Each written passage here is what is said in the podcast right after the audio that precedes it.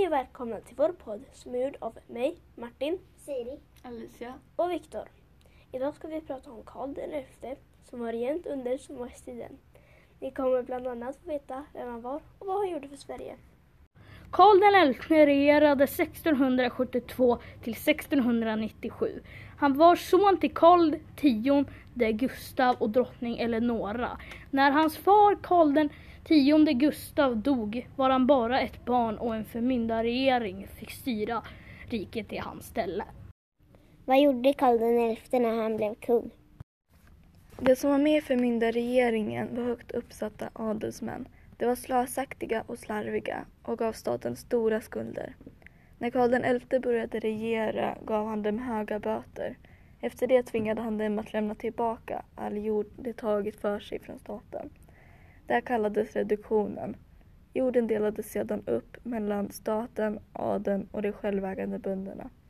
Karl XI lyckades rädda landet från en ekonomisk kris. Karl XI ville ha fred, men han ville ändå ha ett starkt försvar.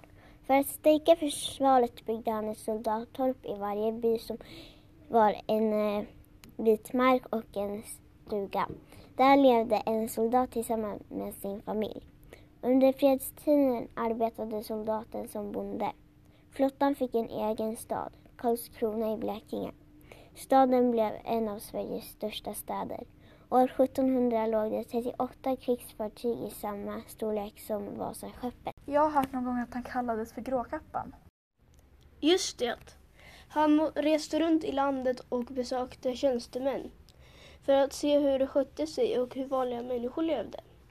Det gick spännande historier om en mystisk man som dök upp utan förvarningar med en enkel kappa. Det var kungen och han kallades Gråkappan. Folket tyckte om Karl XI för att han var hård mot adelsmännen och skapade ordning och fred i landet. Det blev den längsta freden under stormaktstiden. Karl XI dog 1697. Han var bara 41 år och hade varit kung i 23 år. Tack för att ni lyssnat på den här podden. Hej då!